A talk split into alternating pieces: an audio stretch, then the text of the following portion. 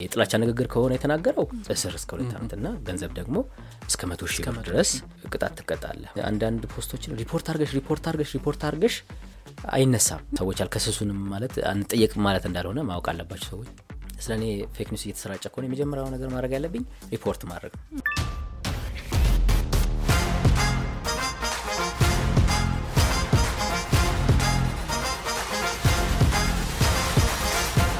ለአራዳ ፖድካስት ሰላም እንዴት ናችሁ? ለአራዳ ፖድካስት በአዲስ ክፍል ተመልሰናል። ናዋልና ኪሩቤል ነን። hi እንዴት ናችሁ? እንደተለመደው ከሌላ እንግዳ ጋር ተገኝተናል። ዛሬም ናኦል ጌታቸው አብሮን ያለው ናኦል ጋዜጠኛ፣ fact checker ወይም የመረጃ አጣሪ እንዲሁም አሰልጣኝ trainer ነው።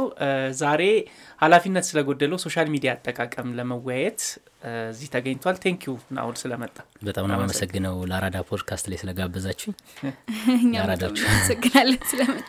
fact checker ሲባል ኢትዮጵያ ውስጥ ብዙ ያልተለመደ ሙያ ይመስለኛል። ብዙ ባለሙያዎች ያለው አይመስለኝም አይደል? በ fact checking ኢትዮጵያ ውስጥ ብቻ አይደለም ራሱ እንደ ዓለም ራሱ ቶ- ገና ጉዳዩ ራሱ ገና አዲስ ነው። በተለይ ከ social media መስፋፋት ጋር ላይ የመጣው እና ገና እንደ ሙያ በ journalism ትምህርት ውስጥ ራሱ የመካተት እንትኑ ገና እያደገ ስለሆነ ነው። አንተ እንዴት ገባህ? እኔም ከዚህ ቀደም እዚህ ፖድካስት ላይ አንዳንድ ሰዎች ሳይ ነበር እና እንግዲህ እንደ አብዛኞቹ እኔም በድንገት ነው የገባሁት እና ከዛ ቀደም በጋዜጠኝነት ስራ ስራ ነበር እና እንዲሁ በተለይ አፋን ኦሮሞ fact checker ያስፈልጋል የሚለውን ነገር ሳይ እና እስቲ ለምን አልሞክረውም ብዬ ሳይ በዛው ሰምጬ ቀረሁኝ። ማስታወቂያ ወጥቶ ነው። አዎ አየሁኝ እና ወደድኩት ስገባ እና ደስ ይላል ስትሰራ specially በየቀኑ በየቀኑ ስታደርግ የ investigation ስራ ነው የምትሰራው ሀቅ ማንጠር በራሱ የለም የሚሰጥህ እንትን አለ የሆነ ነገር find out ስታደርግ ደስ ይላል እንደጀመርከው ምን ነበር most challenging ነገር? እ፣ አስቸጋሪው ነገር ምን መሰለህ? እንግዲህ እንደ ማንኛውም ሙያ ገብተህ አይደለ ቀስ እያልክ ነው የምታዳብረውና master የምታደርገውና እኔ ራስን እንደ ሀቅ አንጣሪ እንደ fact checker ቆጥረህ ሌሎችን ተሳስታችኋል እና ይሄ ነገር ስ- ስህተት ነው ምናምን ብለህ ለመናገር እንትን ታጣለህ። አንተ ራሱ መሳሳት የለብህም አንተ። በጣም በጥንቃቄ ነው መስራት አለብህ እና የምትሳሳት ሰው ሆነ ሰዎችን ማረም ከባድ ነው የሚሆነው እና ስለዚህ ይሄንን አይነት እንትን ማግኘት የ moral ground አግኝተህ ስራው ላይ በደንብ ለመስራት እስከዛ ድረስ ስትላመደው በጣም አስቸጋሪ ነበር እና በኋላ በደንብ ስትላመደው tool ኦቹን ራሱ ጉዳዩን ራሱ በደንብ understand አድርገህ የተወሰነ ማንበብ አለብህ። ያንን ያንን እንትን ካረክ በኋላ በደንብ familiar ትሆናለህ። ችግሩም ክፍተቱም የቱ ጋር እንዳለ ከጊዜ በኋላ አ፣ እየገባህ ይመጣል በደንብ በሙያ ላይ እየሰራ ስትመጣና ያ ነበረ በጣም ከባዱ ነገር ይመስለኛል አሁን ሳስበው ወደኋላ ያኔ ፍራቻ ነበረኝ። ይሽ ተሳስታችኋል ማለት ማነህ አንተ? ኢንተርኔቱ ደግሞ በቃ አሁን በተለይ አብዛኛው ሚዲያም ራሱን ከኢንተርኔቱ ጋር እያያያዘው ነው። ሰውን በጣም engage ነው እና ይሄ የዚህ ኢንተርኔት ዓለም ውስጥ በተለይ ከ mis ና disinformation ጋር በተገናኘ fact checker ለምሳሌ ምንድን ነው የሚሰራው? እስኪ ኢንተርኔት ላይ አንድ fact checker ኢንተርኔት የ fact checker ምንድን ነው የሚሰራው?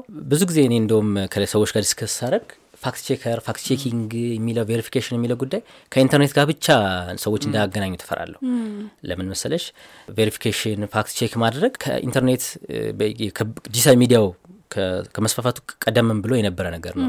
እንትኖች ውስጥ newsroom ኦች ውስጥ ሚዲያዎች ውስጥ ሰዎች fact checker ኦች ይኖራሉ። ይሄን ነገር publish ከመደረጉ በፊት ጋዜጣ እርማት ይደረጋል። በደንብ የተቻለ መረጃ verification ይሰራል። ጋዜጣ ከወጣ በኋላ ደግሞ ሰዎች አረ ይሄ መረጃ ስህተት ነው ምናምን ይሉና ጋዜጣው የሚቀጥለው እትም ላይ ምን ይዞ ይወጣል? እርማት። ምናልባት ታስታውሱ እንደሆነ አላውቅም። የድሮ ጋዜጦች ላይ የመጨረሻው page ላይ እርማት የምትል የሆነች section አለች። አዎ። ባለፈው እንትን ብለን የዘገብነው ስህተት ነው እና በዚህ በዚህ ምክንያት አረመናል ብለው ያርማሉ። ስለዚህ fact checking ስራ ነበረ ማለት ነው። ቀደም ብሎ በኒውዮርክ ታይምስ ላይ ደግሞ እንግዲህ ቀደም ብሎ ጋዜጦች ላይ fact checking እንደውም እንደ ኒውዮርክ ታይምስ ውስጥ እንደተጀመረ ብዙዎች ይስማማሉ። እና ያኔ ከጋዜጣው ራሱ ቆየት ብሎ የዛሬ I think መቶ ዓመት ሊሆነው ነው እንግዲህ fact checking ከተጀመረ። 1933 አካባቢ ነው በፈረንጆች እና ኒውዮርክ ታይምስ ውስጥ ሴቶች ናቸው እንደውም ያኔ የነበሩ fact checker ኦች ማለት ስለዚህ fact checking ሲባል ከዲጂታል ሚዲያው ጋር ብቻ እንዳይገናኝ ይፈራለሁ እና ግን ምንድነው digital media ላይ እኛ ሀገር አሁን እንዳነሳሁት ሚዲያ እናንተ አንድ ጋዜጣ ቢኖረን X የሚባል ጋዜጣ ፖሊሲ ያለን editorial policy። አንተ editor ትሆናለህ እኔ ሪፖርተር ነኝ። እኔ የሰራውትን ስራ editor ታየዋለ editor in chief ኡ ያየዋል። ሁለት ሶስት ሰው አይቶ ተገምግሞ ነው የሚወጣው publish የሚደረገው። ለምን? ህግ አለ እኛን broadcast ባለስልጣን አለ የመሳሰሉት ነገር ህግ ይጠይቀናል ምናምን እና ግን ዋንቱ ከኛ ወደ ህዝቡ ነው የሚደርሰው ጋዜጣው። ጋዜጣው ማንበብ ብቻ ነው ስራው እንጂ ምንም comment ማድረግ አይችልም እዚህ ጋር ስለዚህ authority ዎች መንግስት ነው የሚቆጣጠረን እኛን የነበረው። አሁን ላይ ደግሞ digital media ከተስፋፋ በኋላ ምን ሆነ? ሚዲያው everybody ጋዜጠኛ ሆነ everybody ሚዲያ ሆነ።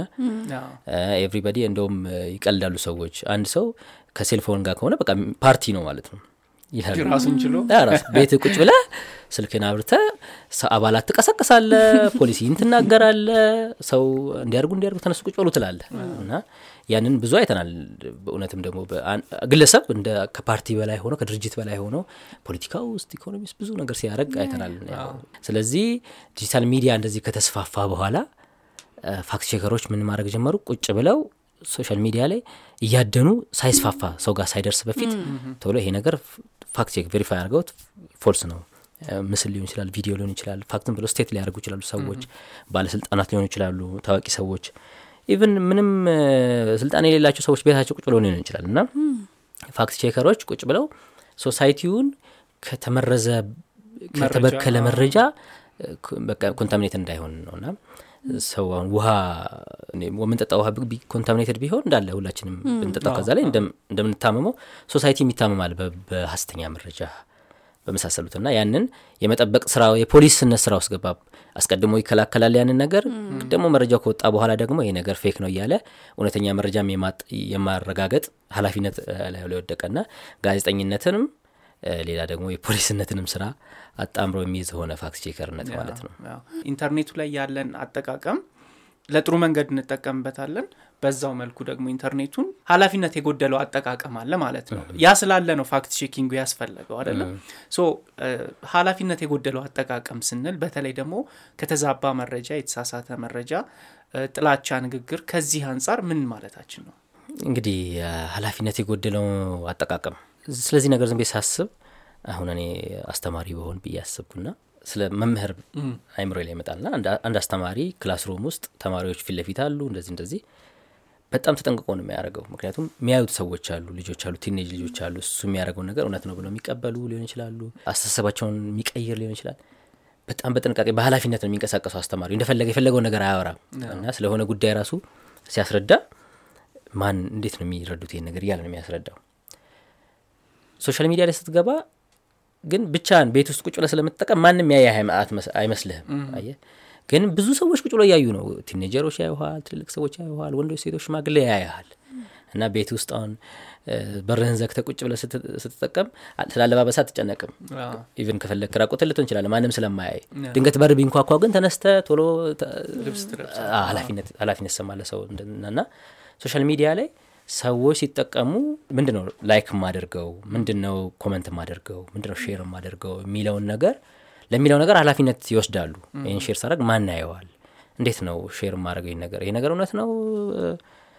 የሚለውን ነገር እያሰቡ ቢያንስ ሁለቴ ማሰብ ጉዳይ ነው በኃላፊነት መጠቀም social media እና እንግዲህ እኛ ሀገር እኛ ሀገር ብቻ አይደለም በአጠቃላይ አለም ላይ በጣም አስቸጋሪ ይሆናል social media የመጀመሪያው social media I think 1997 መሰለኝ ከመጣ ጊዜ ጀምሮ በጣም አደገኛ የሆነ የሆነ ሰው misuse ያደርገዋል እና እንግዲህ properly ቁጥሩ የበዛ በመጣ ቁጥር የሚጠቀመው ሰው አለ በቃ አንዳንድ ሰው ደግሞ ጭራሽ ማንነትህን ደብቀ ሲሆን ደግሞ በደንብ ይመቻል። የፈለግከውን ነገር እንግዲህ ክፋት የፈለግከውን ክፋት exercise ለማድረግ እና በኃላፊነት የተሞላ አጠቃቀም ሳስብ እኔ ስለ ልጆች ስለ ሰዎች እንዴት ነው ሰው ፊት ማደርገው የሚለው ነው።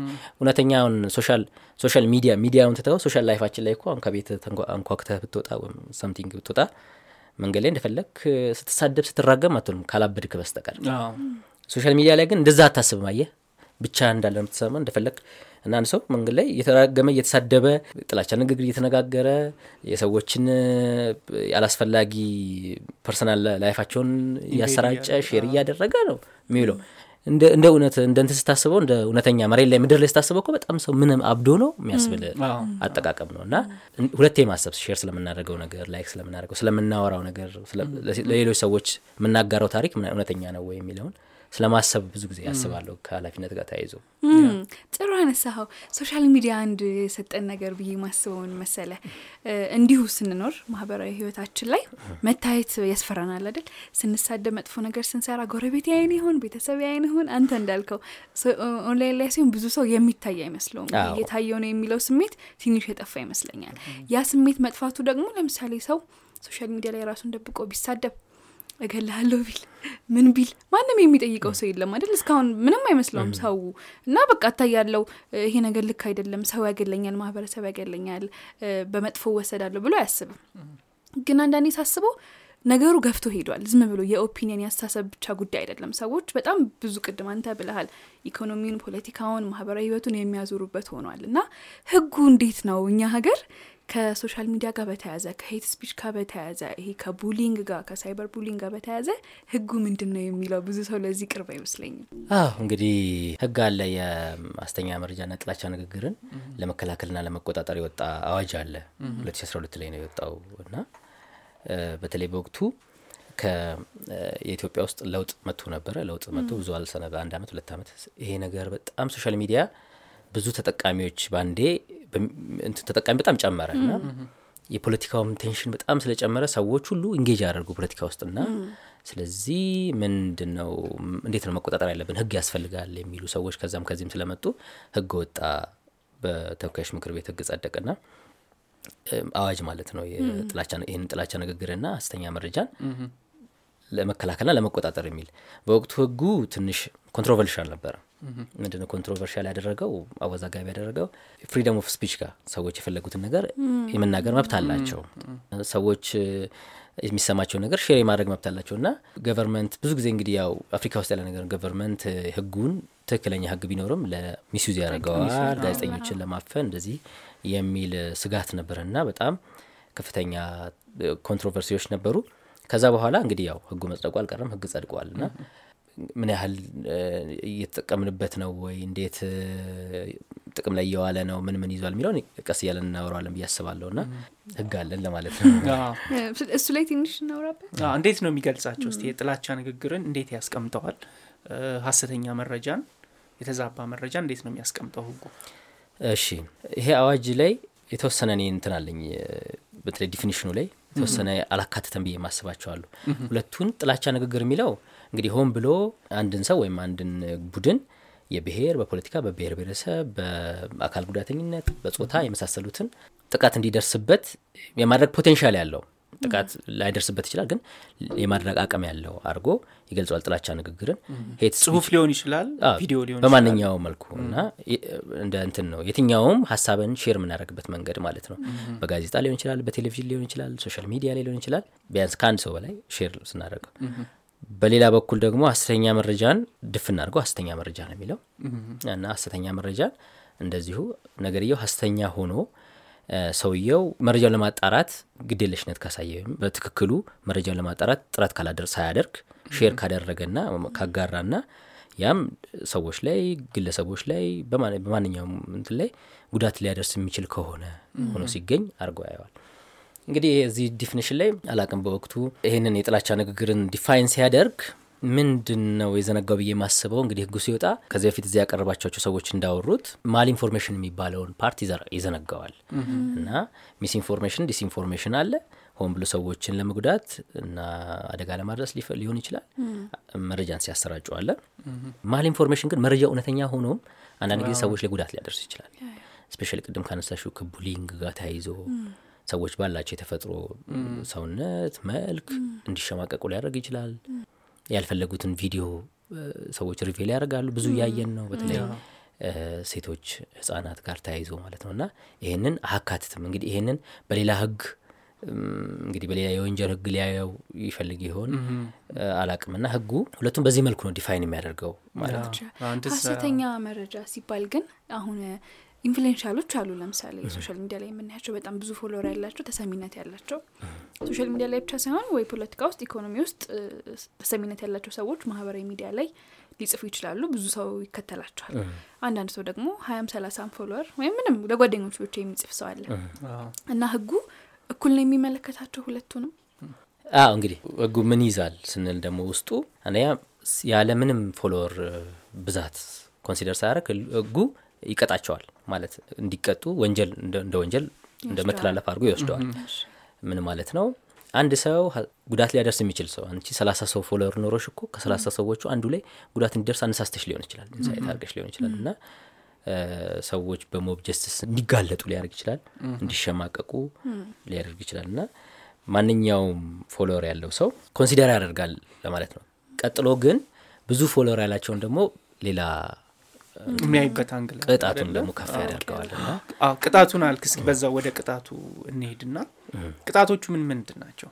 የአዋጁን ቅጣት ስናነሳ ትንሽ ደረጃዎች እንደዚህ እየጨመረ ይሄዳል። አንደኛው ማንኛውም ትንሽም ይሁን ብዙ following የሚኖረው ምን የሚኖረው ዲጂታል ሚዲያ ላይ ሊሆን ይችላል broadcast ሚዲያ ላይ ሊሆን ይችላል ሰዎች ላይ ጉዳት ሊያደርስ የሚችል የጥላቻ ንግግር ከሆነ የተናገረው እስከ ሁለት ዓመት ድረስ ያስቀጣል። እስር ማለት እስር እስከ ሁለት ዓመት እና ገንዘብ ደግሞ እስከ መቶ ሺህ ብር ድረስ ቅጣት ትቀጣለህ ማለት ነው። ቀላል እስር ነው የሚለው። በሀሰተኛ መረጃ ስታሰራጭ ደግሞ እስከ አንድ አመት እና ደግሞ እስከ ሀምሳ ሺህ ያደርገዋል ቀነስ ያደርገውና ይሄ የሚሆነው እንግዲህ ጉዳት ካላደረሰ ነው። fake news ብቻ fake news ብቻ ስላሰራጨ intention ከዛ በኋላ investigate ይደረጋል እንግዲህ። ፖሊስ ጉዳዩን ከያዘው በኋላ or አቃቤ ህግ ሊይዘው ይችላል። ምርመራ ይደረግበታል። ለምሳሌ ዝም ብዬ አንድ random የቲክቶክ ቪዲዮዎችን ሳይ ነበር እና somebody ይመጣና ህክምና ላይማር ይችላል ወይም ላትማር ትችላለች እና ህዝብ እንግዲህ አምስት መቶ ሺህ ሰው አንድ ሚሊዮን ሰው ሊያያት ይችላል ሊያየው ይችላል። ደም ግፊት የምትታመሙ ሰዎች መፍትሄ አለኝ። እ፣ ስኳር የምትታመሙ ሰዎች መፍትሄ አለኝ። እና ለምን X የሚባል ቅጠል አለ እሱን ጠጡት ጧጧት የተነሳችሁ ምናምን ይላሉ በጣም ያስ- የሚያስቅ ይመስላል ግን በጣም ብዙ ሰው ነው አምኖ እንትን ያደርገው ና እንደውም ሰሞኑን እናቴ አይታ ደወለችልኝ ና እንደዚህ እና ጥሩ ነው ወይ እንደዚህ የሚሉ ሰዎች አየው እነ ከሌም እነ ከሌም እንውሰድ ንግዛ ምናምን ሲሉ አየውኝ የተባለውን ኤክስ ቅጠል። እና እንግዲህ ደም ግፊት ኦር ስኳር እንደዚህ አይነት ህመሞች ሰዎች ማይድን በሽታዎች ናቸው አለ ኬር እያረጋቸው ቀስ እያሉ ማይድን ማለት treat እያረግሽ የምትቆያቸው ነገሮች ናቸው። እና እስካሁን ባለንበት የህክምና ሳይንስ ደረጃ እና ሰዎች መድኃኒቱን እርግፍ አድርገው ትተው ደም ግፊት የሚታመሙ ሰዎች ያንን ጧጧት እያፈሉ እንዲጠጡ encourage ያደርጋሉ ሰዎች። እና ይሄንን አሁን የሚታየው ችግር ላያመጣ ይችላል። አየህ? ቤት ላያቃጥል ይችላል ይሄ fake news mislead ያደርጋል ሰዎችን። ግን ቀስ እያለ በየቤቱ ግን የሆነ ሶስት ሰው አስር ሰው ይሞታል። ስለዚህ ያስቀጣሃል ይሄ። ያስጠይቀሃል ይሄ mug አንድ ሺህ ነው። እኔ አምስት መቶ ብር ገዝቼዋለሁ። አምስት መቶ ብር ሳገዛው የውሸት የውሸትህን ካልክ intentionally ሰዎችን deceive እያረክ ነው mislead እያረክ ነው ማለት ነው። እና ስለዚህ ያስቀጣ ያስጠይቀሃል ተመርምሮ ስህተት ሆኖ ከተገኘ ፍርድ ያስጠይቃል ምን እያሰብኩ እንደነበር ታውቃላችሁ? አሁን በትክክል ሁሉንም ሰው social media ላይ እንደዚህ የሚያደርጉትን ሰዎች እንቅጣ ብንል እስር ቤቶቻችን በጣም በጣም እና ምን እያደረጉ እንደሆነ ሰዎች ራሱ አያውቁም አሁን ይህንን የሚያደርጉ ሰዎች ቲክቶክ ላይ ብዙ follower ያገኛሉ ማስታወቂያ ሊኖር ይችላል ሰዎች ይህን አስታወቅልኝ ገንዘብ ይገኛል። ስንት ሰው እንደሚሞት አያውቁም እነሱ። እና ይሄ ነው ቅድም ኃላፊነት ኃላ- ይሄን ነገር ሳደርግ ምንድን ነው impact ኡ ምናምን አይሉም ሰዎች። እና በጣም ያስፈራ ነው ሰው ያለበት ያጠቃቀም ደረጃ። እና ህጉን አልፈህ ስለሚፈጠረው ነገር እንደው ትንሽ ምናምን አያስብም ሰው። በጣም ያስደንጋጭ ነው ቅጣቱ ላይ ስለ follower ኦች እያነሳን ነበር። follower ህ ደግሞ አምስት ሺህ እና ከዛ በላይ ሲሆን እንደ ሚዲያ ነው ማለት ነው understand የሚያደርግ ህጉና ስለዚህ ለብዙ ሺህ ሰው ትደርሳለህ። ስለዚህ ህጉ ከፍ ይላል እስከ ሶስት ዓመት እስሩ እስከ ሶስት ዓመት ገንዘቡም እስከ መቶ ሺህ ብር ይደርሳል ቅድም ከሁለት ዓመት ያልበለጠ ነበር ለጥላቻ ንግግር። ለ fake news ደግሞ እስከ አንድ ዓመት ነበር። አሁን ሶስት ዓመት እስከ ሶስት ዓመት የሚደርስ ያደርገዋል። ይሄ እንግዲህ አብዛኛው ሰው ከአምስት ሺህ ሰው በላይ follower አለው። እንግዲህ እንዴት እንደሆነ አእምሯቸው ላይ ሲታሰብ ብዙ ሰዎች ፌስቡክን ሊሆን ይችላል እያሰቡ ህጉን ያወጡ ሰዎች አላውቅም። እንግዲህ እሱም ደግሞ አንዳንዴ ብዥታን ይፈጥራል አደለ ፌስቡክ ላይ አምስት ሺህ follower ትንሽ ነው። ወደ ትዊተር ደግሞ ስትሄድ በጣም ብዙ ነው ካለው ዩቲዩብ ላይ ሄደ ያለ subscription አምስት መቶ ሰው ሊሆን ይችላል። ግን ቪዲዮውን ብዙ ሰው ሊያየው ይችላል። ይሄን እንዴት ነው የሚያየው? አንዳንድ ህጎች ራሱ ቴክኖሎጂ በጣም የተለያየ አይነት ስለሆነ መያዝ አልቻለም። ህጉን ቢያንስ አጣዳፊም ስለነበረ በወቅቱ ያን ይመስለኛል። ህጉን ቶሎ ቶሎ ብለው ወጥቷል። እንግዲህ ወደፊት መሻሻል እንደ ቴክኖሎጂ የታየ መሻሻል ይኖራል። platform ኦቹም ራ- መልካቸውን ሲቀያይሩ ማለት ነው። መሻሻል ያለባቸው ይኖራሉ ና ስለዚህ አምስት ሺህ ሰው ሲኖር እንደ እንትን ያየዋል። ከዛም በኋላ ደግሞ fake news አሰራጭተህ ወይም ጥላቻ ንግግር አሰራጭተህ ወይም አሰራጭተሽ ችግር ካመጣ ጉዳት ካመጣ ሰው ላይ እንግዲህ በኋላ discuss እናደርግ። ምንድን ነው ጉዳት ራሱ ማለት አንዳንድ ሰው ኃይለኛ ወጣት የነበረች ልጅ የምትሰራ የነበረች ልጅ በደረሰባት የጥላቻ ንግግር social media ላይ አሁን የሚታይ physical ላይ ምንም ላይደርስባት ይችላል። ግን የአእምሮ መታወክ ሊደርስባት ይችላል። ስራዋን በስነ ስርዓት ላትሰራ ትችላለች። ጤና የሚደርስባት ነገር ዘላለማዊ ህመም ተሸክማ እንድትኖር ሊያደርጋት ይችላል እና ራሱ እንዴት ነው የሚያየው አስቸጋሪ ነው ህጉ ግን እንዲህ በደፈናው ጉዳት ካደረሰ I think እንግዲህ እያሰቡ ያወጡት ህግ አውጪዎቹ ይመስለኛል አይነት ጉዳት በቃ መስጊድ ከተቃጠለ ቤተ ክርስቲያን ከወደመ በ mob ሰዎች ተሰብስበው ሄደው የሆነ ሰው ከደበደቡ ምናምን እንደዚህ ይመስለኛል። ያን የነበረውም ችግር ከዛ ህጉ ሲወጣ አንገብጋቢነቱ ከዛ ስለሆነ እና ግን የ fake news እና የ hate speech ጉዳይ አስፈሪነቱና ችግሩ በጣም ከዛ የዘለለ ነው። ዘመን ዘለቅ ነው። አንድ ጊዜ አንዳንድ ጊዜ ቤትህን ወ- ወድሞብህ እ፣ መልሰህ ልገነባው ትችላለህ። ሰዎች ከዛ ግን ሞራል የአእምሮ መታወክ ቀስ ብሎ ቢደርስብህ ግን አትመልሰውም። በቃ የለም ቤተሰብ ውስጥ እንደዛ ነገር ቢደርስ ከዛ ደግሞ እንዴት ነው የምታስረዳው? ፍርድ ቤት ሄደ ይሄ ሰውዬ የኔ የቤተሰብ አካል ነው። በደረሰበት በ social media እንትን አሁን አእምሮ መቅ- መታወክ ደርሶበታል ብዬ አንተን ልከስህ በምን አስረዳለሁ? አዎ። exactly የአንተ post ነው ይሄን ሰውዬ እንደዚህ ያደረገው ብዬ ማስረዳበት ራሱ አስቸጋሪ ነው የሚያደርገው። ከባድ ያደርገዋል ህጉን እና ስለዚህ ጉዳት ግን ሲያደርስ ብለው ይላል በደፈናው ህጉ ጉዳት ማድረሱ ከተረጋገጠ ህጉ አሁንም እስከ አምስት ዓመት እስሩን እስከ አምስት ዓመት ያደርሰዋል እና ከሁለት ዓመት ዝቅተኛ ደግሞ እስካሁን ከፍተኛ ሁለት ዓመት ነበር አሁን ከሁለት እስከ አምስት ያደርገዋል አንዳንድ ጊዜ follower ሽ ትንሽ ሊሆን ይችላል ከዛ ብዙ ጉዳት ላያደርስ ይችላል። ፍርድ ቤቱ ሁኔታውን እያየ ደግሞ በእንትን ሊቀጣ ይችላል ይላል በማህበራዊ አገልግሎቶች አላቅም ከፒያሳ እስከ ቸርችል ሰኞ ሰኞ እየተነሳ አጽዳ ሊልህ ይችላል። አትክልት እየኮተኮትክ ሳምንት ወር ምናምን ሊልህ ይችላል። እስካሁን እንደዚህ አይነት እንትኖች ፍርድ ቤት case ኦች ስለሌሉ ግን ህጉ በደፈናው እንደዚህ አይነት ሁኔታውን እያየ በማህበራዊ አገልግሎት ምናልባት ከዚህኛው ርዕስ ሳንወጣ አንዳንድ ሰዎች እንደውም እኛ ሀገር ብዙ ጊዜ እኮ ከውጭ ውጭ ያሉ ሰዎች ናቸው run የሚያደርጓቸው። ትልልቅ የ social media specifically በተለይ ፌስቡክ ላይ ያሉ ትልልቅ ቻናሎች ውጭ ባሉ ሰዎች ነው run የሚደረጉት የሚጻፉት ምናምን ማለት ነው። እና እነዚህን ሰዎች በአካል አግኝተህ ላትቀጣቸው ትችላለህ። ህጉ እነዚህን ሰዎች በአካል የማያገኛቸው ከሆነ ለምሳሌ ቴክኖሎጂን ይጠቀማል እንደ ማዘጋት ሊሆን ይችላል ቻናሉ እንዲዘጋ ከ platform ኦች ጋር communicate ማድረግ።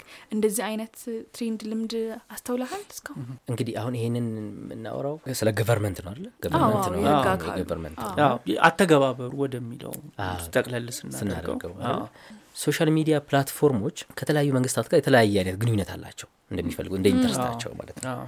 እና አሁን እኛ ሀገር ብዙ social media እንት- እንትናቸው የሚያገኙት ጥቅም ደካማ ስለሆነ ብዙም ትኩረት አይሰጡም። ብዙም market የለውም እኛ ሀገር።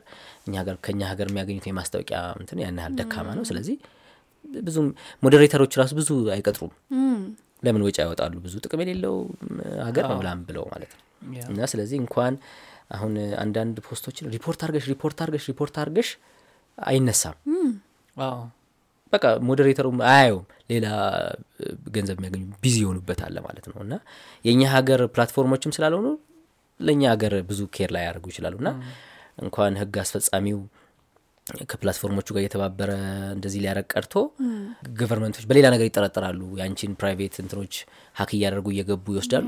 የሚል እንትን ውስጥ ስለሚገባ ብዙ አላየሁም እንደዚህ አይነት በ responsibility ለ society የሚያስብ ለሰዎች personal እንደሚያስብ ነገር ብዙ አላየሁም። ያ ወደ እኛ ሀገር ስንመጣ አሁን አተገባበሩ እንግዲህ ህግ አለ ቅጣቱ ተገልጿል ተዘርዝሯል። ግልጽ እናርገው ለምሳሌ እኔ ነዋል አሁን post ልታደርግ ትችላለች አንድ የጥላቻ ንግግር። አምስት ሺህ follower ላይኖራት ይችላል አንድ ሺህ። እኔ ደግሞ አምስት መቶ ሺህ follower አለኝ ይበል share ባደርገው የእሷን content እሷ አሁን ሆን ብላ ነው ያዘጋ- ያዘጋጀችው። እሷ ልትጠየቅበት ትችላለች። እኔ ግን ያ መረጃ የሚጠቅም መስሎኝ share ባደርገው እንዴት ነው ይሄ ግልጽ ያደርገዋለሁ ይሄንን ህጉ? እኔም ተጠያቂ ይሆናለው ወይስ ነዋል ብቻ ነች? አዎ እንግዲህ ስለ- ሶሻል ሚዲያ ላይ የሚሰራጩ misinformation disinformation ስናነሳ intention በጣም ወሳኝ ነው። ምንድን ነው ከጀርባ ይህን ነገር share ከማድረጉ በፊት? ስለ misinformation ና disinformation ልዩነታቸው ሁለቱም ሀሰተኛ መረጃ የተሰራጨው። ግን ምንድን ነው ከጀርባቸው ያለው ልዩነት? ልዩነቱ intention ኣቸው ነው። መረጃውን share የሚያደርገው አካል በ misinformation ጊዜ መረጃውን share ያደረገው ሰው እውነት መስሎት ነው እንጂ እ, መረጃው ሀሰተኛ ቢሆን share አያደርገውም ነበር ማለት ነው። በ disinformation ጊዜ ግን ሆን ብሎ ነው መረጃውን ሰዎችን deceive ለማድረግ ነው የሚያሰራጨው። እና disinformation misinformation የሚሆንበት ጊዜ አለ። አሁን ያነሳው ምሳሌ አንደኛው ነው። እኔ ሆን ብዬ የነዋልን ፎቶ crop አድርጌ እንደዚህ ነዋል እንደዚህ ይሆናለች ምናምን ብዬ ሆን ብዬ Photoshop ሰርቼ share አደርጋለሁ አንተ ግን እውነት መስሎ የሚጠቅም መስሎ share ታደርገዋለህ። እንግዲህ ያንተን consider የሚያደርግ ይመስለኛል። ለምን ህጉ ላይ ሆን ብሎ የሚል ስላለ እንዴት ሆን ብሎ ነበር አልነበረም የሚለውን ማጣራት አይምሮ ነው። ከባድ ነው። እና ከባድ ነው። ለዛም ነው አሁን አተገባበሩ ደካማ ደካማ እየሆነ የመጣው። በቃ አሁን በቃ ትትተዋል ማለት ይቻላል። ህጉን የተጠቀሰ ብዙ ጊዜ የሚከሰሱት ጋዜጠኞች ናቸው። የፖለቲካ intention ያላቸው ሰዎች ሊከሰሱ ይችላሉ እና አስቸጋሪ ስለሆነ ነው። ግን ያንን out ማድረግ ቢቻል ያስከስሳል። ሆን ብለህ ሊሆን ይችላል share ያደረግከው ይሄ መረጃ በደንብ ይሰራጭ ብለህ ሊሆን ይችላል ያሰራጨኸው እና እንደ ቀድምን ቅድ- ቅድም እንዳነሳ ነው ነዋል አምስት ሺህ follower ላይኖራት ይችላል አምስት ሺህ ቢኖራትም ባይኖራትም ነገር fake እስከሆነ ድረስ ትቀጣለች። የምትቀጣው ነገር በጣም እንደሆነ ምንም እውነት መስሎኝ ነው እንጂ ምንም እንትን ብትልም ፍርድ ቤቱ አይቶ በቃ በማህበራዊ አገልግሎት ሊቀጣት ይችላል። አይ ሳታውቂም ቢሆን responsibility መውሰድ ነበረብሽ ምክንያቱም አምስት ሺህ ሰዎች ሞተዋል በአንቺ fake news ሳታውቂ ስላሰራጨሽ ብሎ ወይም የሆነ ቤቶች ወድመዋል ስለዚህ ብሎ አንድ አመት ሁለት አመትም ሊቀጣት ይችላል። መቼም እርግጠኛ ነኝ። በጣም ብዙ የሚያስቁም ሊሆን ይችላሉ የሚያዝናኑ በጣም የተገረምክባቸውም ነገሮች ሊሆኑ ይችላሉ። እስቲ share የምታረገን ነገር ካለ። አንድ ጊዜ እንግዲህ ምን ያህል አስገራሚ ልበለው ና ታዋቂ ሰው ነው እና ታዋቂ በወቅቱ ጄኔራል ነው። እና fact checking ሲሰራ በስሙ ሶስት አራት account ኦች አሉ እና ሰውየው ለአንድ ሰው እንደዚህ ሚዲያ እንዲጠቀምለት መድቧል ደሞዝ እየከፈለው ማለት ነው። በአጋጣሚ ያንን ሰው አውቀው ነበረ ና fake news ያሰራጫል በስሙ። ካለ ሰውየው እውቀት ማለት ሰውየው ሰው ያውቃል። እያወቀ? እንደ እንትን ማለት ነው። እንደ ሚዲያ manager ኡ የ social media manager okay። fake news ያሰራጫል። ለምሳሌ ነዋል ብትሆን ባለቤትየዋ ማለት ነው። ስለ ነዋል appreciate ያደርጋታል ነዋል እንደዚህ እንደዚህ። ከዛ against ነዋል ይሆናሉ ተብሎ የሚጠበቀውን ኪሩቤልን ስም defame ያደርጋል። social fake news ያሰራጫል። እና በስሙ ነው የተከፈተው account ወይስ በሌላ በስሙ በስሙ ተከፍቶ እንትን ያደርጋል። ይሄኛው account ይሄኛውን share ያደርገዋል። እንደዚህ እንደዚህ። እና የግድ ይህን ነገር alert ለማድረግ ሰውየውን voice ማካተት ነበር ይሄ ነገር በስም ተከፍቷል። ና እኔ ምንም የለኝም አለ ሰውየው እኔ ምንም fake news እንትን እኔ ጭራሽ አልጠቀምም social media አለ። እና በጣም challenging እንዴት አድርጌ ለሰዎች አሁን ይሄ ነገር fake ነው እንዳልል ይሄ ነገር ልክ አይደለም እንዳልል ልክ ነው የማየው ሰውየው እንትን የሚጠቀመው። ሰውየው ግን አይ እኔ ምንም አውቀው ነገር የለም ይልሃል። እንደዚህ በጣም ለሰዎች ራሱ address ለማድረግ በጣም ትቸግራለች እና እንደዚህ እናቴ ናት ብዙ ጊዜ እንደዚህ social media ላይ ታያለች እንደዚህ ተብሏል ዩቲዩብ ላይ ስለ እከሌ ሰማህ የሆነች አርቲስት እንደዚህ ሆና እንደዚህ እንደዚህ ሆና አረ እንደሱ አረ ልክ አለ ውሸት ነው እንደዚህ አይ እንደዚህ ባሏ እንደዚህ አድርጎ እንደዚህ እንደዚህ እኔም እናቴ ሰሞኑን እያለች አንቺ በጣም አንድ ታዋቂ የቲቪ አቅራቢ ሞተኮ ምናምን አለች እና አምኛት እንዴ መቼ ምናምን ህይወቷ አይ እያለቀሱ የድሮ የሌላ ሰው የቀብር ስነስርዓት እናቴ እሱን ቪዲዮን አምና እኔን አረ ተሰኝቶ የሚያስቁ አጋጣሚዎች አይጠፉም። እሱን ካልን አሁን ወደ ጉዳቶች ውስጥ እንምጣ። አሁን እነዚህ improper use of social media ወይም ኃላፊነት የጎደለው social media ስንጠቀም ሰዎች ላይ ምን አይነት ጉዳቶችን ሊያስከትል ይችላል? ቅድምን በትንሹ እያነሳው ነበር። እነሱን እንያቸው እስቲ።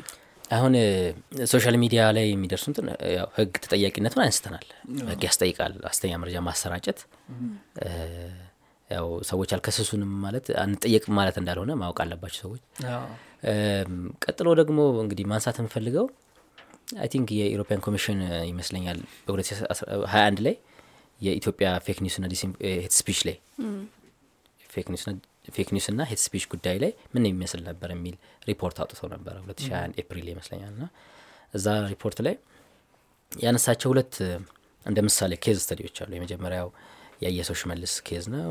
ቀጥሎ በወቅቱ የኢትዮጵያ ሳተላይት እንትን ያለ ጊዜ fake news ኦች እዚህ ምዛም ነበሩ። ሶስተኛ ያነሳው ደግሞ የአርቲስት ሃጫሉ ሁንዴሳ የሞተ ጊዜ የነበረው case ነው። እና አርቲስት ሃጫሉ ሁንዴሳ የሞተ ጊዜ ያው ቴሌቪዥኖች broadcast ቢሆኑም ደግሞ social media ያላቸው ዩቲዩብ live ያስተላልፋሉ እንደዚህ እንደዚህ። እና ያን የነበረውን case ወዲያው በ social media ቸውም ላይ በ broadcast ም live እያስተላለፉት ነበር። እና hate speech ነበረው ነው የሚለው report ኡ hate speech ኦች እንዳለ እንትን አድርጓል። እና የአንድን የሆነ group target አድርገው ሲሰራጩ የነበረው label አድርገው በሆነ ስም ሲያሰራጭ ነበረ። cite አድርጓል በደንብ። እና በጣም ብዙ ሰዎች እንደሞቱ ታስታውሳላችሁ። ና ለዛ ሁሉ የሰው የመሞት እንትን ምክንያት ለሁሉም እንደው ኃላፊነቱን ባይወስዱ እንኳን በደንብ የማቀጣጠል እሳት የማድረግ fake news ን እና hate speech ን properly ማን ነው መከላከል እንዳለ ሆኖ ራስን አርፎ አርፎ share ለማድረግ በራሱ ያኔ ትልቅ አንድ ሰው save ሊያደርግ ይችል ነበር። አንደኛው ፌክ ኒውስ ባለማሰራጨት እና ከሄት ስፒች በመቆጠብ ሰዎችን ህይወት ሴቭ እናደርጋለን።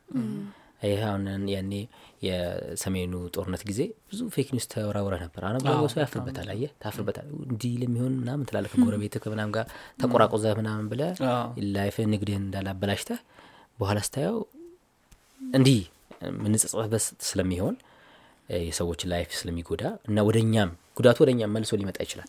እና hate speech ስታሰራጭ ከዛ against ይመጣብሃል አንተ ላይም ገብተዋል ስለሆነ ብሄር group ሁሌ fake news እና hate speech ሳሰራጭ የዛም fake news እንትን የዛ ብሔር አባላት ደግሞ እኔንም ነገ ቀና ያለ አየሽ?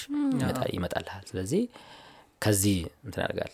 ሁለተኛው simple የሚመስል ነገር ግን ብዙ ወጣቶች የማያውቁት ነገር ምንድን ነው እኔ ቀጣሪ ብሆን እና ስራ እናንተ እኔ ጋር CV ስታስገቡ ምንም ችግር የለውም። እንትናችሁ social media ችሁን check ማድረግ እንደውም አሁን ብዙ ሰዎች CV ሲያስገቡ social media ችሁን እስቲ እና ፌስቡክን ሳይ ቀን ሙሉ እከሌን በለው ፍለጠው ቆረጠው ስትል ብትል ማን ይቀጥረሃል ብዙ ሰው ምናልባት ራሱ እንትኑ የፌስቡክ ና የትዊተር ሌሎችም account ኡ እየታየ ሊሆን ይችላል ራሱ ማይቀጥረው ቶል እኔ እንደዚህ ቀጣሪዎች አጋጥሞኛል immediate check ያደርጋል። ይህን ሰውዬ አልቀጥሮ ምንም ያህል potential ቢኖርህ ማለት ነው። እና CV ህ four ሊሆን ይችላል። ግን ፌስቡክ ላይ ሰው ስትሳደብ ትውላለ ስታቀጣጥል ትውላለ share ስታደረግ ትውላለ ማን ለምን መስሪያ ቤቴ ውስጥ አስገባሻለሁ? እና ሰዎች በዚህ የስራ ማጣት እንትን ላይ outstanding ሰውዬም ብትሆን አይፈልግም ስነ ምግባር የሌለ ሰው። እና መልሶ ራሳችንን ይጎዳል ማለት ነው። እና ማን ነው የሚለውን ኪሮቤል ማን ነው ማለት ከፈለኩኝ አሁን ድሮ ሰው ነበር የሚጠየቀው reference ይደውላል ድሮ መስሪያ ቤት እንዴት ነበር ያረፍደ ነበረ? ስራ ላይ እንዴት ነው? ብዙ አይደወልም። እንትንን ማየት ብቻ በቂ ነው social media። እና ያለህ professional እንቅስቃሴ ያለህ ስነ ምግባርህን ለሰዎች ያለን ሀላፊነት fake news ያለ ሀላፊነት ስታሰራጭ የምትል ሰውዬ መስሪያ ቤቴ ውስጥ አስገብቼ ልቀጥረህ አልችልም ይልሃል ቀጣሪ ና ስለዚህ መልሶ ራሳችንን የሚጎዳ ነገር ነው። እና አሁን ሁሉ ነገር public ሆኗል ሁሉ ነገር ድብቅ የሚሆን ነገር የለም። ሁሉ ነገር public ነው። ስራ ስትፈልግ public ነው። ማንነትህ የምትደብቂ ነገር የለም። እና ከዛ ደግሞ በኢሜይልህ ማንን ስታይ እንደምትውል የትኛውን ቪዲዮ share like ስታደርግ እንደምትውል ይታወቃል። ይታወቃል። የተደበቀ ማንነት የለውም። እና ኢሜይልሽ ኮድ ያደረገዋል clear ብታደረጉም አገኘዋለሁ እኔ። ባለሙያዎች አሉ ያገኘዋል ምን የማንን ቪዲዮ ስታይ እንደምትውል። ስለዚህ ሰው ቁጭ ብሎ hate speech ሲያወራ የሚውልን ሰውዬ መስሪያ ቤት ውስጥ ገጥቼ አልበጠብጠውም ማለት ነው። ስለዚህ ከስራም ጋር የሚገናኝ ነው። ከማህበረሰብ ቅድም ከእርስ በርስ ከጎረቤት ጋር ሁሉ የሚገናኝ ነው። ጓደኛ ቤተሰብ ያጣላል አማች ያሳጣል እንደዚህ እና ቀላል አይደለም በስነ ስርዓት መጠቀም ያለው ፋይዳ ማለት ነው። ትዝ ብሎ ነው mislead ከማድረግ ጋር አንድ የሚዲያ የ private የግል ሚዲያ ላይ በ social media manager ነት ና ሪፖርተርነት ትሰራ ነበር እና የምርጫ ወቅት ላይ ነበር ትዝ ይለኛል። እና information ኦችን ለማግኘት በጣም ብዙ የክፍል የወረዳ የፌስቡክ page ኦች እንደዚህ የክፍለ ከተማ ምናምን ላይ እናደርግና እንከታተላቸው ያው መረጃ ከነሱ ስለምናገኝ እና አንዳንድ page ኦች official የሆነ የ government የወረዳ የምናምን page ኦች በጣም ነው የሚገርሙኝ። react ያደርጋሉ የሰው የ personal post ላይ እየሄዱ share ያደርጋሉ ይጽፋሉ። ፎቶ post የሚያደርጉት ፎቶ በጣም የሚያስደነግጥ ነው። እሱን ተው መረጃ የለጥፉና እኔ አንዴ መረጃ ከ official ከሆነ የ government office አግኝቼ መረጃ ዜናውን ሰራሁት። እና within ten minute ምናምን ተደወለ። editor ጋር ተደወለ እና በጣም ተቆጡ። እኛ እንደዚህ አይነት ዜና በፍጹም አልጻፍንም ቶሎ ይውረድልን ምናምን አሉ። እኛ ደግሞ ዜና ስንሰራ screenshot እናደርጋለን ፋይል እናስቀምጣለን።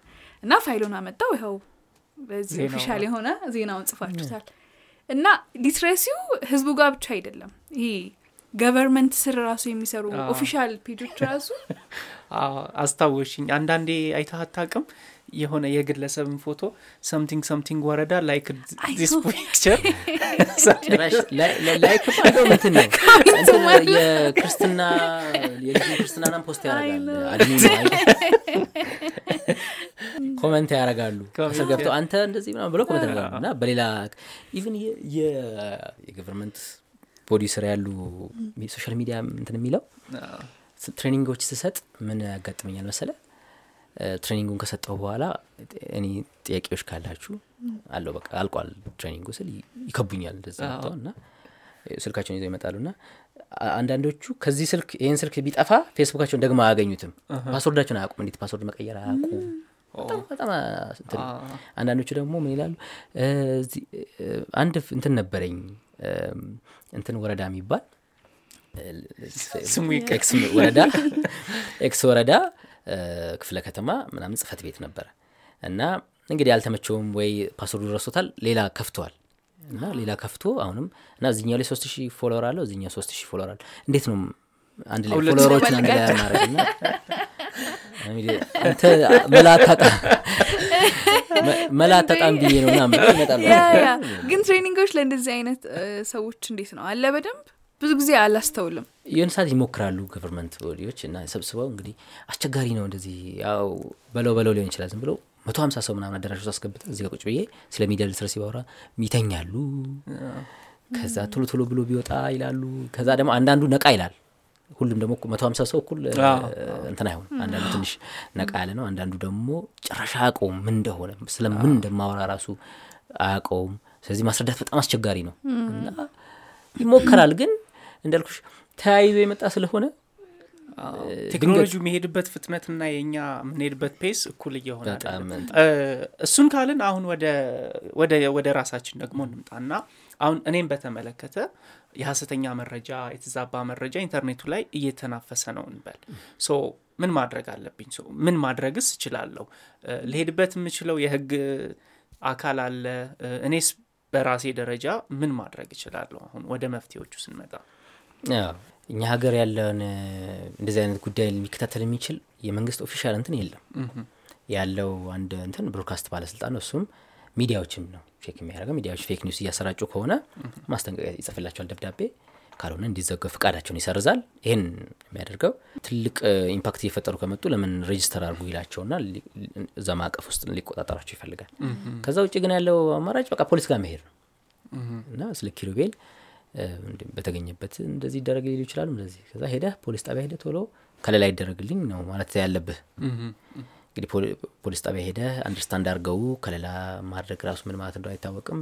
እዛው ታስረህ እዛው ቁጭ ብለህ እዛው office አቸው ቁጭ ካላልክ በስተቀር አስቸጋሪ ነው እኛ ስለዚህ ምንድን ነው እኔ መመክረው ስለ እኔ fake news እየተሰራጨ ከሆነ የመጀመሪያው ነገር ማድረግ ያለብኝ ሪፖርት ማድረግ ነው ልክ አሁን እዚህ ቁጭ ባልንበት የሆነ ሆቴል ውስጥ ነው ያለ ነው እና ሆቴል ውስጥ ቁጭ ብዬ አንቺን እያስቸገርኩሽ ነው እዚህ ቁጭ ብዬ እየሰደብኩሽ ሊሆን ይችላል።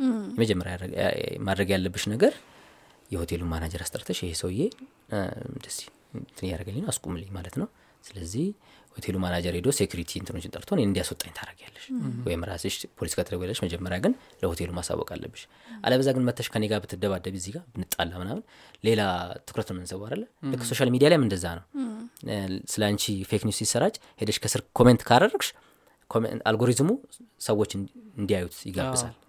like angry react ምናምን ስታደረጊ ሌላ ሰው እንዲያየው invite ነው። እና ግርግር የሰው ትኩረት ይስባል። ስለዚህ አደገኛ ንግግሮች ሊሆን ይችላሉ በጣም bullying ሊሆን ይችላል ትንሽም ስም ማጥፋት ሊሆን ይችላል። እንደዚያ ነገር ስታይ ቶሎ ሪፖርት የማድረግ ምን ማለት ነው? ለዛ ለሆቴሉ ባለቤት የማሳወቅ ይሄ ሰውዬ fake news እያሰራጨ ነው። ከዛ ከጎን ሌሎች ጓደኞችሽም ሪፖርት እንዲያደርጉበት react እንዲያደርጉበት አይደለም። ምንም ሳያደርጉበት react react ካደረጉ engage እያደረጉ ስለሆነ engagement ኡን እያየ ለሰዎች እንዲዳረስ ያደርገዋል አልጎሪዝሙ። ስለዚህ ለጓደኛሽ ደግሞ ነግረሽ ለኪሩቤል እሱም ሪፖርት እንዲያደርግበት ሶስተኛ ሰው ሪፖርት እንዲያደርግበት screenshot ይዘሽ ለጓደኞችሽ ይህን ነገር ወይም post ማድረግ ይህን ነገር ሄዳችሁ screenshot እንትን አርጉልኝ ሪፖርት አርጉልኝ ለባለቤቱ ለሆቴሉ ባለቤት እንደማሳወቅ ማለት ነው። በቅድሙ ምሳሌ መሰረት። ከዛ በኋላ ለ government እንትኖች ማሳወቅ ነው። ለፖሊስ ሄዶ ማሳወቅ ነው። fake news እያሰራጨ ነው የሚል እንግዲህ ፖሊሲ ይዘውና legal ህጎች አሉ። በዛ መልኩ መከታተል ነው። ስለዚህ የመጀመሪያው ማድረግ ያለብን ሪፖርት ነው። ቀጥሎ engage አለማድረግ ነው። hate speech fake news ሲኖር። engagement ማለት ተሳትፎ ማብዛት እዛ እንትን ላይ ለሰዎች እንዲደርስ እድል ይከፍታል ማለት ነው። አንዳንዴ ተበሳጭተንም እኮ ይሆናል አደለ engage የምናደርገው? ስህተት መሆኑን እያወቅን ይሄማ ውሸት ነው እኮ ምናምን ስትል ከስር አዎ ብዙ ሰው ውሸት ነው እያለ ሲል በቃ okay ይሄ post ማ ብዙ engagement እያገኘ ከስር መጥተው ይሰድቡታል በአማርኛ። እንደውም ሌላ ሀገር ይሄ እንግሊዝኛ ቢሆን እና እንደው ዘመናዊ ቋንቋ ቢሆን artificial intelligence ኡ understand ስለሚያደርገው fake news fake news ምናምን ብቲ ቶሎ እስቲ ምናምን ብሎ የ community standard ምናምን ይላሉ platform ኦች አሉ ሊያነሱት ይችላሉ። አማርኛ እንዳልኩሽ ገና artificial intelligence ኡ understand አላደረገም platform ኡን ገና ነው አላደገም። እኛ ሀገር ደግሞ አማርኛ ብቻ አይደለም ትግርኛ ኦሮምኛ ሶማልኛ ብዙ አለ እና ለመያዝ አስቸጋሪ ምን? እንደሚሉ ራሱ ከስር ከተሳደቢ engage እያደረገ ነው የሚመስለው ሰው ውሸታ ምናም ይላል ሰው መጥቶ። እንደዛ ማድረግ የለበት fake news ስለሆነ ሪፖርት fake news ነው hate speech ነው ምናምን እያለ ሪፖርት ነው ማድረግ ያለበት እና ሰዎች እንዳልከው share ያደረጉትና ራሱን link ኡን share ያደረጉትና ከስር ይሄ ነገር ስለ እኔ እየተደረገ ውሸት አል- ከተናገርኩ በኋላ ግን ከግለሰብ አውጥተ ነው ከፍ አድርገን ስናየው እኔ ብዙ ጊዜ የምንታዘባለሁ መሰለ?